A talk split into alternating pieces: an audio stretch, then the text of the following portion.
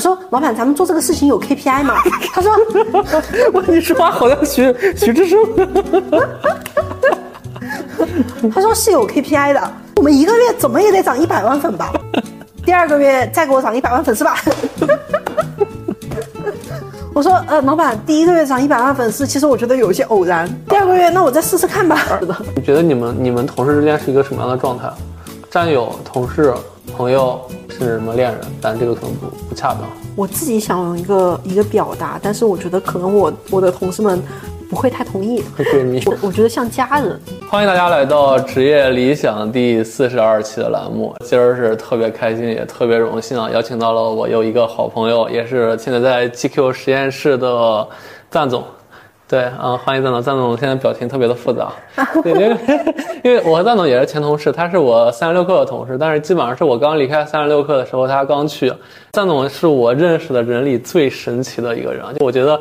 他有种那种神婆的感觉，不是个奇异啊，只是个特别良性的夸赞。特别神奇是，就是我我举个例子，就是当年，赞总认识赞总的时候，我刚要离开三十六课，他却当时刚毕业，每天在三十六课里画画，对吧？当时。对对，然后每天画画，我他说他说他当时在杭州对吧？当时说你们老板还特别喜欢你，给了你很多自由的东西。当时我经历了三十六课，我就觉得我操，就忽然昏天黑暗，发生了很多事情，我就觉得哇，这是忽然在经历三十六课特别神奇的事儿。再后来，我当时去了领英，我的上期的嘉宾就是反正也是那个陈总，包括我还有另一个好哥们儿，也是接下来的嘉宾叟哥，我分别认识的朋友啊，大家是三个人。和我分别认识，但我不知道他们三个认识。忽然有一天，赞总忽然来到了领英，告诉我他要带走陈总，带走首哥，远赴南京去 做新媒体创业。忽然三个人风生水起，落我一个人在那。呆呆的发呆着，我就当时在想，我操，就真的是这就是三千文案和三万文案的事儿。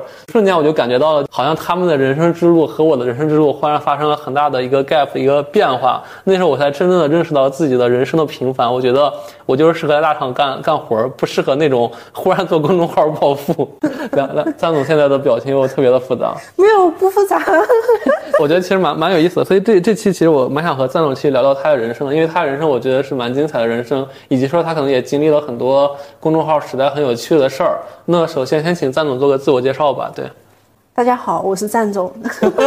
对，一般很多人叫他赞，后来有段时间叫贝贝是吧？又改回赞了。贝贝时期大概我摆脱赞的身份，纯粹的去玩。去开开心心的玩了一段时间，我就叫贝贝。开始干活了，我又背负回赞这个名名头了。对，就是他的赞是那个夸赞的赞。当大家所有人看到这个名字的时候，会觉得很神奇，特别相当于有人双手给你点赞的感觉。对对对，我记得有一次你朋友在机场接你的时候，还举个大牌说赞在这里是吗？我记得你好像当年还发个朋友圈，蛮好玩的。那你继续介绍自己吧。我想一下啊，其实我因为没有做准备，不像不像陈总一个一个一个一个批人需要非要做接人的事情，写了四千字的稿子，本批人就是批人，过来就是对聊天聊稿子，对对对，就在 GQ 的成长是会比较多的，对，所以所以其实 GQ 你是应该两进一出对吧？对，中间离开了一次，最近又回来了，对，回来了，对，休息了一年半吧，gap gap 了一年半吗？对。OK，那下一个问题就是，我还是想问一下每个嘉宾都会问到的问题。虽然你可能一直在不断的跳跃，你也经历了，可能你这个年纪已经经历了蛮多的事情，那还是想问一下，你还有没有职业理想？职业理想，我觉得我一直都是想要去做出一些事情的人。我不是一个喜欢，如果一个事情它进入了贫乏期，我会一直维系着它的人。我是想要去做出一些很棒的东西。如果我有一个愿望。我达成了它，我就会对自己有满足感。你从小到大也没有说是在某一块儿，从你那个职业生涯可能比较典型的事儿开始聊吧。我觉得也是应该很多听众比较好奇的，就是 GQ 实验室，实验室啊，GQ 实验室当然只有好玩的地方了。对，当然，所以我蛮好奇的，就 GQ 实验室它到底是个什么样的地儿？因为很多观众他的印象里的 GQ 实验室可能是中国可能最成功的新媒体的一个矩阵类的账号，这么多年也是无数的爆款的产生。那你们平常到底你们的内部环境是什么样？可能有有公众号组，什么有有图文组，或者说有那个 B 站组，每个组一人一个小房间，还有播客组，一人一个小房间在做事儿，还是怎么样的？你们平常是怎么样一个工作状态？我感觉你这句话非常违背广告法，不能说是罪。之一，之一，对，之一，之一，之一，之一比较安全。对的，没事。播客不用广告，播客这个环境应该没事儿。好的，对，你说。大家，我觉得 GQ 是一个很神奇的地方，因为其实我自己觉得，我觉得我算是一个怪人，是，呃反正我我挺从我从小到大的成长经历里面，我很难会有归属感。对就是在不同的地方也好，在不同的群体之中也好，但是我觉得在 GQ 这个地方就会比较有归属感，因为大家都是怪人，每个人都挺怪的，一帮一帮很有意思的人凑在了一起，这个地方就大家一起做事情。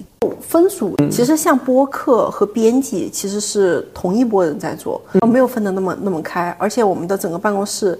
也和你们的办公室一样，就是是没有那种极极少有那种独立的办公室房间，大家都是在一块儿办公室，完彻底开放的。这个都是一个开放式的环境，对吧？对对对，非常开放。哎，那你可能之前有段时间其实同时兼具的，我记得大家可以看下 GQ 的文章，每个最底下会写什么策划是谁，编辑是谁，对对对，然后基本上这样的名字在前些年其实很多的文章里都有看到过的。对，因为大家就互相帮助嘛，就一篇稿件其实都是好好几个编辑在一起完成的。对，对你你们平常的工作时间可以聊吗？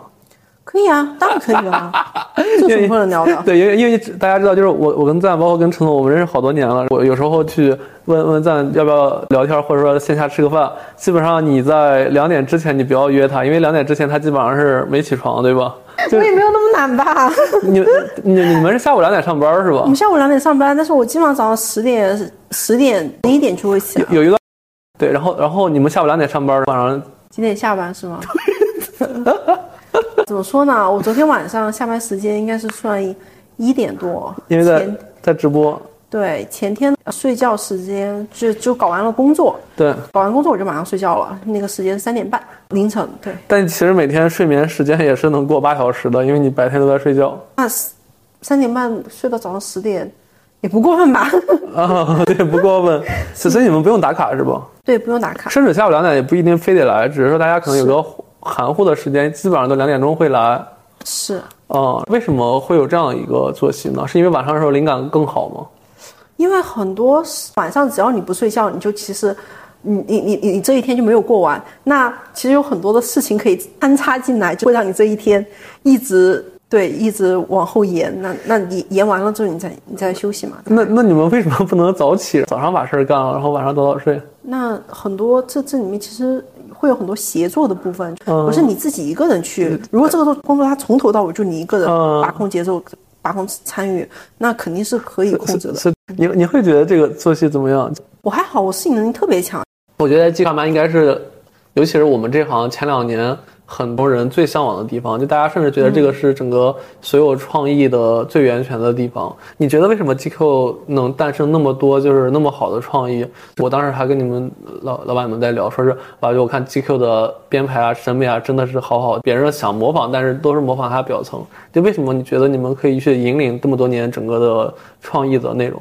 首先肯定是老板他，他是非他自己就是非常喜欢这个方向，对。而且也是鼓励大家去做，也会给我们足够的支持和对。和和一些指导嘛。对，对，其次我们下面每一个编辑，我觉得都是非常非常棒的编辑，就是非常有意思。对，大家很难很难用一个以很很难用词语去形容每这个这个团体是怎么样的，因为每个人都是丰富多彩的，对，都很丰富，大家不同的过往经历，不同的呃对，然后不同的技能点，对，构成了。大家可以去，可以去创作新的东西，对，会一直想，而且一直想要去创作新的东西。我们不喜不喜不喜欢一个东西就反复的用一招鲜，我们喜欢的是，就当然我们办公室里 ENFP 特别多，ENFP 这个这个人格就是会总是会想要去找新的东西去、去把它做出来。对，我们的满足感会建立在掌握了更新的技术技技巧，更更新的。内容创造更新的东西，其实招人挺看眼缘的。我跟老板，我跟 Rocco 老师，我们俩好累啊，一直不说名字，非得说老板。对我，我跟我老板面试，这个事情比较比较比较有意思。就是他他问我，他问我能不能来面试。当时我在南京，啊对。我说好，我拿着身份证，拿拿着手机和身份证，就拿着这两样东西，对，就就直接去高铁站坐高坐坐高铁去来了北京，嗯，然后跟他下午跟他就约约了个时间嘛，下午跟他见了一面，我们在咖咖啡馆里面相谈甚欢，对，聊完了之后，我就自己又坐高铁回去了，回去了之后，对，把就就跟我前老板把离职给对谈给给聊了，对，然后我就过来了。确确实像你能干出的事儿，什么自由自在，开开心心的。对，S 勇，你们当时最火是从那个那一页那篇文章应该开始，忽然有特别多破圈的文章的，对吧？对，对，我就是在那一页的那那一页刚刚发布的时候加入的，确实是那一段时间，一八年、一九年，我们诞生了大量的高比较有意思的内容，就我看这几年其实 GQ 在短视频啊一些很多其他板块也是布局很多的。你和能跟大家聊聊当时其实你在脱离 GQ 公众号这样一个最大流量平台之外去做那些内容尝试的一些经历吗？可以啊。首先，我们的老板是非常鼓励创新的，他是希望我们能够去做，去去去去尽可能多的去尝试新的东西。我是一九年年底，我记得十二月二十五号，老板跟我说去尝试做一下短视频吧，因为对我就我当时是接到了他这个指令之后，我下载了抖音这个软件。对我当时的两个实习同学，对。就就是我一起去做这个事情。对，我下载这个软件之后，我用了一个月的时间，每天在线时间极长，去刷这个刷刷抖音，每天都应该刷到凌晨两三点吧。对，基本上我只要醒着我就开始刷抖音，就刷了大量内容，连刷了一个月，我感觉我悟了。你那段时间好像还来拜访过我，问我怎么做短视频是吧？啊，我嗯，对，因为我那段时间我做火了，刚好。对，那后来你比我成功的多。没有没有，我我那个时候其实把我整个朋友圈都翻遍了，所有的我能够去问的人，我全部都去问了一遍。对，对我，我现在其实也非常感谢，当时我有找到樊登读书的，当时的就是短视频的负责人，对那个人特别善良，嗯，他他我我非常感谢他，他当时其实我因为当时其实抖音的，就是一九年底二二零年初那个时候，其实大家对于抖音的数据啊算法就完全是一个黑箱理论，根本就没有任何人去讲抖音的对，抖音的东西应该怎么做，也没有人去讲什么完播率啊这些东西。就现在对大家来说可能是常识了，但当时我们真的是一步一摸索的去做做这个东西。我自己也做了挺多的尝试，他也模模糊糊的，他也跟我讲了一些他自己模模糊糊 get 到的一些信息。我自己也同时去问了很多的人，对，就是大概就是我 get 到了一些他背后的流量逻辑。对，然后再加上我大量的刷短视频，就是 get 到了它的短视频的那个网感、那个节奏感。对，我在二二零年一月底、二月初的时候开始做了一个账号，对，就什什么女孩是吧？嗯对，烦恼女孩讲女女生的烦恼这个这个点，对，当时做的那个账号，实现了第一条视频就四百万播放。对，我记得你那条视频。对这个事情其实是很好玩的一个事情，就是因为之前老板跟我开玩笑，我说老板咱们做这个事情有 KPI 吗？他说 哇，你说话好像徐徐志胜。他说是有 KPI 的，我们一个月怎么也得涨一百万粉吧？我当时三个月做到六十万粉，李英给我办了个庆典，你知道吗？哦，是吗？我说，他说一一个月一百万粉啊，那那我试一下吧。而而且你都没用 GQ 实验室的几个名儿，好像你也没加微，你就是纯纯的自己干。你买抖加了吗？没有，哦，也 买了一点点，但几乎几乎可以说没买，一条投个一百块钱这样子。好吧，对，就就而且是前几条投了一下，后面就发现投抖加好像也没用，你自然能火，你不能火，对你你火了也没用。对，然后后来就以至于其实。其实后来我们因为跟抖音的商业合作，对我们获得了一些抖加。后来那些抖加我都我我都几乎没用过，对就基本上就是原生态的放在那儿。对，对，对，大概就这样的一个状况。第一个月结束了，老板说，嗯，老板说赞啊，做的不错，赞啊，你真赞。赞啊，做的不错。第二个月再给我涨一百万粉丝吧。我说，呃，老板，第一个月涨一百万粉丝，其实我觉得有一些偶然。第二二个月，那我再试试看吧。而而且大家知道，他那个抖音其实是用漫画动态漫做的，对，其实这个这个挺挺不容易，因为抖音那时候几乎没这样的内容的，对，嗯，是，嗯，你继续讲第二个月，第二个月又涨了一百万粉丝。你那两个月应该是整个什么新榜的涨粉榜，一直是什么第一、第二那种的啊？我我不知道，我没有查过数据。对，你没查过数据，但那个速度肯定是对。后面就是常规运营了，反正差不多做了三个月，还是做了半年左右。公司说叫统计一下，统计了之后发现我们平均，我们作为一个日更账号，一周五到七更，对，然后每每条的平均放量在五百万。平均点赞量在五十万，对，点赞比在十比一。小视小小剧场，对对，需要剪辑，需要需要配音，对。然后我就又去外面找外包，找找剪辑后期的外包。我当时呃每天几乎都要面试剪辑，我其实是面了很多很多剪辑，差不多有十几二十个，每一个人差不多都会让他们试剪试剪个两条左右。对，我不不断的跟这些人去试剪过，对，是去去选择好好好的剪辑出来，就差不多，最后筛选出了两个剪辑老师，我觉得他们是不错的。对，就是其实当时有大量的尝试，快速的去试错的一个过程。对，然后当时我的我所有的同事就同事都跟我说说，感觉二十四小时随时都能联系上我，不知道我的睡眠时间是怎么样子的。我现在可以告诉大家，我当时的睡眠时间就是每天睡四个小时。我的天。对，大概就是这样子的一个过程。当时同时还做了集合实验室的抖音账号，对，就是同步在做的。我那个账号是差不多涨了二十万粉丝。那个账号是相当于把公众号一些文字用一些视频化去表现。对对对，嗯。看一下这个。我记得你当后来是不是也开始做 B 站了？等一下，你后来是不是也开始做 B 站了？对，也做 B 站了。然后你 B 站好像粉丝也挺多的，我记得。没有很多，就做了吧，五万多。然后五万多多吗？呃，B 站粉没那么好找。好吧，对我们当时就是我发现 B 站的 B 站的粉内容结构和抖音是不一样的，我不能用抖音的那一套去做 B 站，对，所以我就专门为 B 站，我就我又开始 刷 B 站，猛刷 B 站，去学习他们的那个节奏，对，然后我们的第一条视频就专门为 B 站做的，对，做了那那第一条视频是十几万播放。其实不高，没有在 B 站算不错。你第一条零启动的时候，对，行，反正后来我们又做了一条，那条是就差不多也也是在第一个月之内，他们做了一百多万播放，上了 B 站的热门。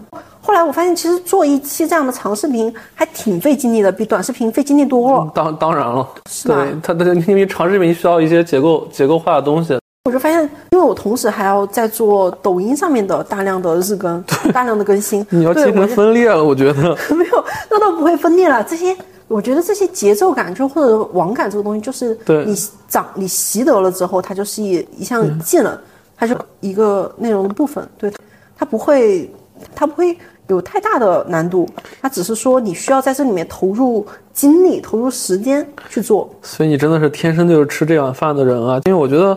尤其是新媒体这一行，当它诞生之初，很多人都会觉得谁都能做，只要你会写字儿。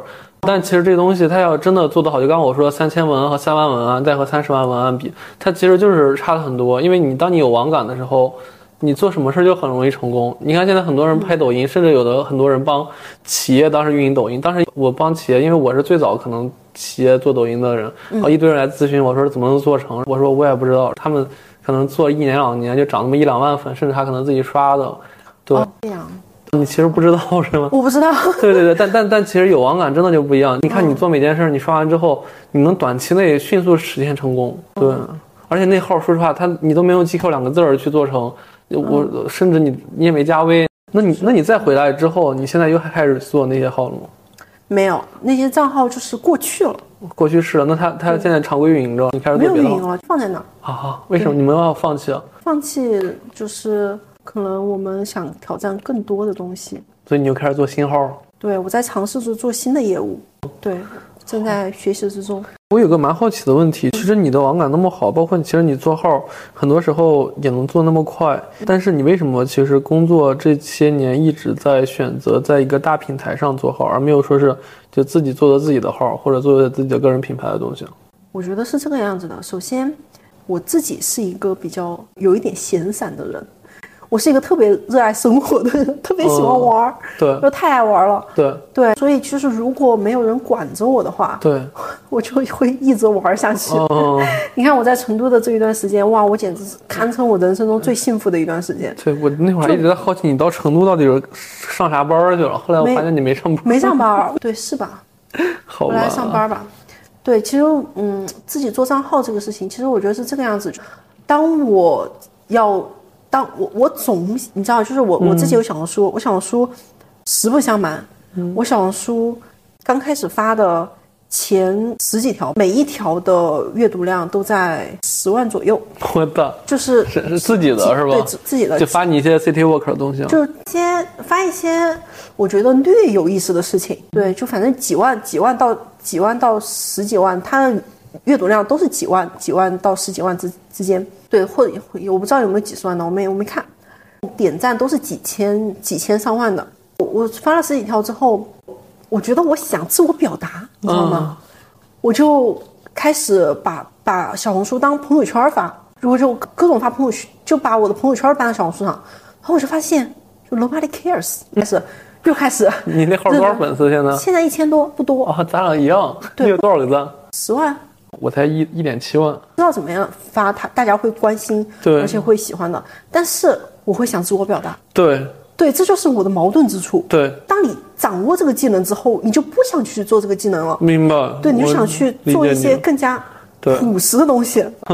对 对，但这不是凡尔赛啊！我确实就是想把它，我就想把它当朋朋朋友圈发，我就想嗯给大家分享一下生活中的我是怎么样子的。对然后发现哎，一点都不 work。然后最近我有一次，我跟我跟陈总去发现了一家好吃的店，我又开始露出了商业的笑容。他又那一条又我看看现，我就就就对，就就露出了商业的笑容，适合的一个梗嘛。嗯对，那一条又现在七万阅读，两千点赞，就发现还是还是，咱还是、对 商业一点吧，就做点，反正我我也在这个矛盾之中。对，所以我觉得其实你和我还挺相反的。你如果在工作中你能保持一个高强度的、很快速的去逼着自己做事儿，你看登播客，现在整个播客界，我认识的朋友都在说，我操，这人太狠了，就都在说我狠，因为没有人，几乎没有人日更播客，除了一些企业行为。对，但是你竟然在日更短视频，而且是一个动态慢的一个形式，这东西它的工作量可比我大太多了，而且你要自己每天手绘，每天上色，还要做一些动作的东西分解。那不是我画的，我知道不是你画，但是你们这个机器每天运作就很高强度的，反而且你自己生活你可能保持一个很散漫的一个状态。我是属于说我工作，可能我以前也是很高强度，现在不那么高强度。我保持我生活是一个极度自律和极度高强度推进的一个状态。那可能是不是也和我们 MBTI 有关？我是 E ENTJ，一嗯，你是 FP 吗？后两个咱俩相反的。是的，我觉得跟 MBTI 有关。虽然说 MBTI 不是那么的准，甚至对它就是一直变嘛。对，甚甚至说，对我觉得人人都是可变的。对那只是说，相对来说，我觉得真真的每个人都是不一样的。你二二二零年吧，应该二零年初开始刷的。我觉得抖音你做的时候其实已经是个红海了，说实话，你并不是在一个好时候开始做的。它其实有很多的课程也出来了，对就是对我，当然我是觉得大量的内容都有一点割韭菜，但大家肯定还是要掌握一些基础的知识，比如说完播率，就是抖音它的目的是希望你你的视频是一个优质的视频，是一个能够在在就是大家能够看完的视频，所以这个东西它的完播率非常重要。嗯。也就是说，你的视频得一直在节奏感上。这个节奏感不仅仅我不是指音乐的节奏感，而是视频的节奏感，就是你说话的速度，你你的表情，你就是快慢，这个节奏感是非常重要的。对，所以就是掌握了这个节奏感之后，你的视频大家就愿意去看完。就是对于用户来说，用户喜欢什么样子的内容，喜欢喜欢的维度，其实现在很多课都有讲，或者说现在很多人都有一点形成共识，喜欢真诚的内容，喜欢有趣的内容，喜欢突破极限的内容，喜欢喜欢带来带来新知的内容，带来新的知识。对，大概就是那些那些维度上面你，你你总得靠一样或者靠两样，对，就去形成一些差别。还有一些技法，像是做错位啊这些东西，这些都是技法上面的东西了。所以我觉得你刚刚讲下来，其实做抖音你是有一套很机械、有点冷冰冰的方法论的东西，但是其实你拼凑在一块儿之后，你可能成功率就比别人高一些了。我我通过之前的积累之后，我是有一个自己的节奏感的的一个感受在里面，就对我我我我我没有去做一套 SOP 出来，OK，对，对，其实我蛮好奇的，你跟你的好朋友陈老师，就是包括他也是我们上期嘉宾，你们俩其实关于其实短视频这块儿有一个很不一样的见解。他其实是一个很尊重尊重吧，很很追求一些深度内容或者追求一些内容也比较真实性吧，就可能更需要自我表达的人。其实我刚刚听上来。你不管是做抖音、做 B 站，其实有一些小成之后，你在想的方法都是如何让观众去取悦，包括说是你如何抓住抖音的算法去做。我我蛮好奇的，第一点是说，你们俩平常会因为这个争吵吗？第二点是说，嗯，你在做的过程中，你没有想说是有些自我表达的东西想去做，而不是说你可能在琢磨观众喜欢什么？我觉得我跟陈老师的创作理念上面是会有蛮多的分歧的。对，我能感觉到很大的分歧。对我，我经常会，为什么陈总喜欢叫我赞总啊？那不是因为我叫你们老总，所以这么叫的吗？我觉得陈老师他是一个独立的个人，他是有自己的表表达的方式的。对，我是非常支持他多做表达，多去多去尝试。对，几乎不会去干涉他，我只会偶偶尔当他问我的时候，我会跟他讲一下。就是我我觉得其实如果你教会他说是前六秒一定要高潮，教他可能这个视频里最高最最精彩的部分要挪到最前面，类似于这种东西，他可能也不会听你的。他的逻辑表达应该是希望这件事是娓娓娓道来，他不太会去做很多割裂的事儿来提高完播率的，对吧？是的，首先就是我们两个，对我觉得刚我想一下啊，我们两个是不同的类型的表达者。对，对，所以我尽管我觉得陈老师的表达方式可能不利于抖音上面的传播，对，对，但是我还是尊重他的做法，我也非常支持他多做尝试，这样的话会得到尽可能多的数据反馈，对，对，他就可能会改变他的表达方式，优化他的表达方式，对。对，让他更适应这个平台。那第二个问题就是说，我就刚刚感觉你其实所有东西好像都是在琢磨人需要什么，而不是说做自我表达。所以你工作的时候完全都是在琢磨人，而没有做自我表达。在喜剧创作里面，比较重要的一点就是负面情绪。当你对一个东西有负面情绪的时候，你很容易把它改成梗，我用某种形式表达出来。你说我的本质里面，它丝毫没有我自己的表达吗？我觉得是有的。对你不可能说割裂出来去看，对，对，只是说，那我不可能做，我不可能就是什么事情都是我的自己的自我表达。对我可能大家没有那么关注我。对，对，所以我现对，所以我觉得其实你是把生活和工作摘得比较开的人吧，包括其实甚至你朋友圈也不发你自己的小红书，你还是希望哦工作生活分得很开。对我朋友圈，其实我朋友圈有很多东西都没发，就包括我，其实我做反向女孩的成绩我也没发过，我几乎没发过。对你那个号还是我自己发到的，忽然反应过来是 GQ 的，我问你，然后你说你你做的好像是我都忘了，反正肯定不是你主动告诉我的。对，然后其实我之前还会有一些，还会有一些事情我都不会做的比较好的东西，但我都不会往朋友圈里发。我的朋友圈就是纯粹的表达我的我的我我我的我的我的生活闲散下来是什么样子的。我在找我最近在发现什么好玩的东西，对，就是一个非常纯粹的表表达。对，所以但我我也蛮蛮好奇的，因为我不知道你进没进过所谓的大厂，因为我可能这个人百分之九十五以上都在大厂里待着。你觉得 GQ 你们办公室的环境是不是和大厂那些特别不一样？你觉得你们你们同事之间是一个什么样的状态？战友、同事、朋友，甚至什么恋人？但这个可能不不恰当。我自己想用一个一个表达，但是我觉得可能我我的同事们不会太同意。闺蜜，我觉得我觉得像家人，哦对，哇，这句话我帮你 highlight 了，到时候看你们同事的反应，我把它提到最前面。为为什么你会觉得在 GQ 像家人一样？我觉得首先在底层的逻辑里面，我觉得大家是互相认可，对，对，也是互相帮助的，对。可能放在任何的一个公司里面，我觉得哦，首首先你这放在任何一个公司里面去找到这样的一群怪人，一群这么有自己想法的都很难。但是在这个地方，人人都是如此。对，就就是不怪可能也进不来，我觉得。那就是如果你喜欢怪人，你就会发现大家都怪美的。对，所以其实，在这样的环境里面会有一些归属感。对，然后，而且我觉得大家的善意是非常的强的。对，大家是很善意的去做去做一个事情。我就是首先就是抱着一个大家一起去把这个事情做好这样的善意去做，也不会卷，啊不卷你。我觉得大家不会卷。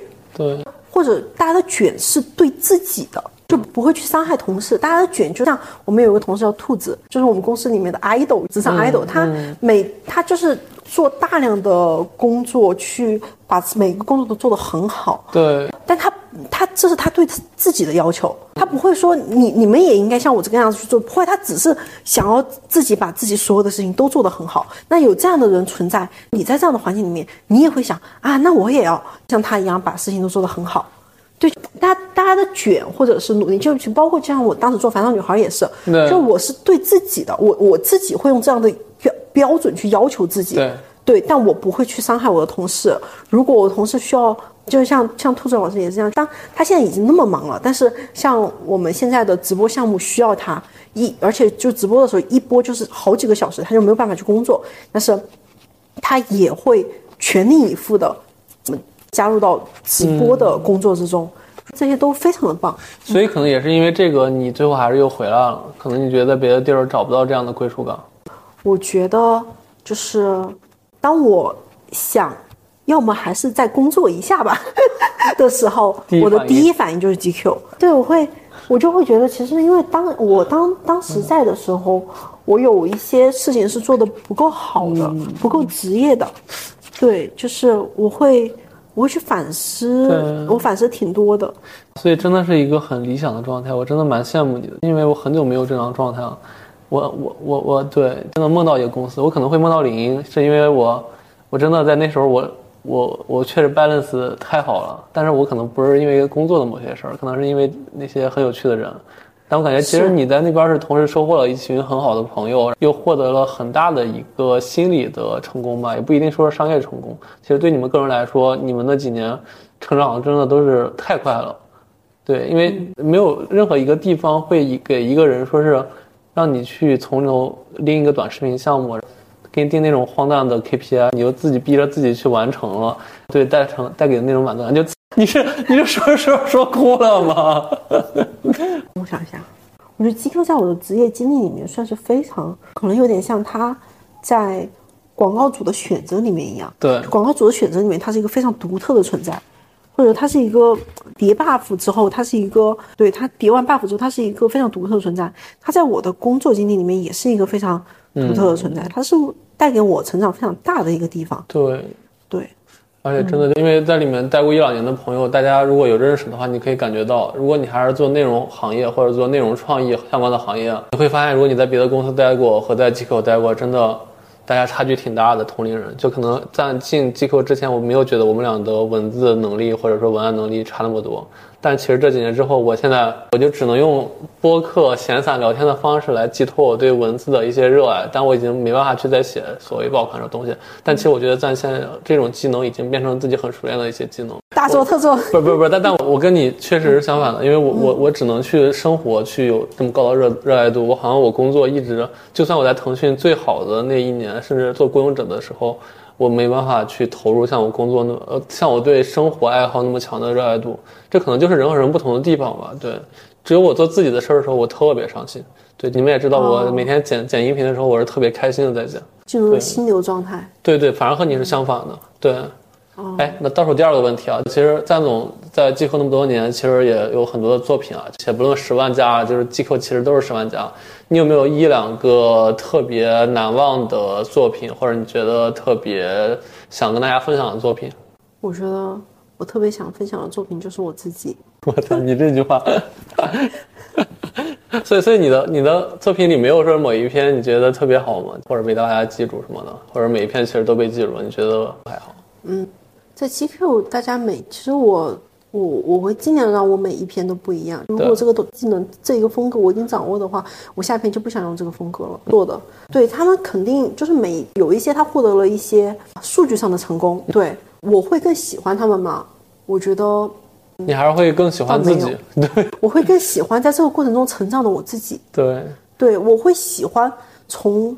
就是刚进去的时候一无所知，但是到半年之后我掌握了这个技能，到呃再过半年之后我我我我娴熟的拥有了这个技能，对。我会喜欢这个过程中的成长。对对，OK，哎，蛮好的，虽然很虚，但是我觉得确实挺好，我真的挺羡慕你的。我觉得其实你这几年的这样一个工作状态和取得的一些东西，真的天时地利人和吧，我只能说，对，嗯，在那个时候遇到了那样的老板，遇到那样的公司，刚好又在那样的一个节奏创造一些东西，对，我这个人就就像你刚才说的一样，就是我这个人是，就是你说我有点像神婆还是什么？对就你有很神奇的吸引力，是我自己觉得我自己确实是有一点偏神奇的一些一些选择，就是对，比如说，就是当当我我我为什么选择 GQ，不是因为做了任何的分析，不是因为怎么样，我当时就是想来，就莫名其妙，莫名之中想来。对，当时其实 GQ 一一我一八年五月份过来的，我面面的话，其实一八年三四月份、那个时候其实还没有特别，或者只有那一页当时的一个一个状态。对。但是我当时就是冥冥之中就有有种感觉，我想来，我觉得这个东西对，啊不瞒你说，你来的前五个月，我也跟你的老板聊过，当时他说让我先试一试。对，我看大家都得半夜写稿，我跑掉了，我没打。你的灵感不没有把你把你拐到这儿来的原因。没有对，所以我后来在想，我确实可能热情只能放在自己的，可能做 VR 网或者做我自己的事儿。我可能对工作我没办法去投入那样，对破坏自己生活节奏的一些呃事情。对，我自己是觉得我自己对，就包括我这次回来，我也是完全尊重我的直觉。我的直觉就是，当我觉得我应该再回到社会的节奏之中，那我的第一选择就我没有我没有给任何一个公司，我也没有去跟其他任何一个人聊过，我第一个去找的就是 Rocco。对，对，就说那就就就说那那就回来呗。你要正常做简历，正常去面试，我真觉得面试你的人也会看不到你的光芒。应该那种忽然给你打个电话，让你忽然在咖啡馆聊个天儿，忽然就要要你过来，嗯只有内容才是应该是符合你的一个职业的发展。是的，这就是批人，批人就是毫无不讲规章制度，乱拳打死老师傅。可以。好呀，我们最后一个问题，也是每个嘉宾都会问的问题。如果回到二十岁，你还会选择做出当时的选择，成为如今的你吗？对你来说肯定会。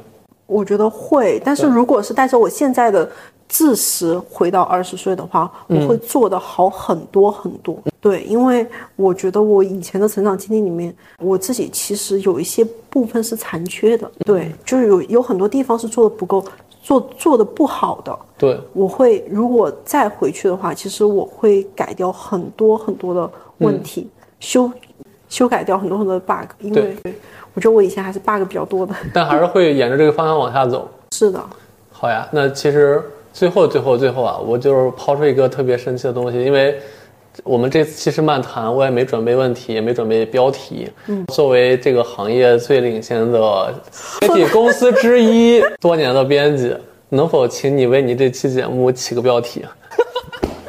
你不要把你的工作分摊到我身上，好吧？可以起个标题？可以，我老板，我老板说你就一个月给我涨一百万粉吧。老板说我们还没做过抖音，你这个月 KPI 就指定一百万嘛。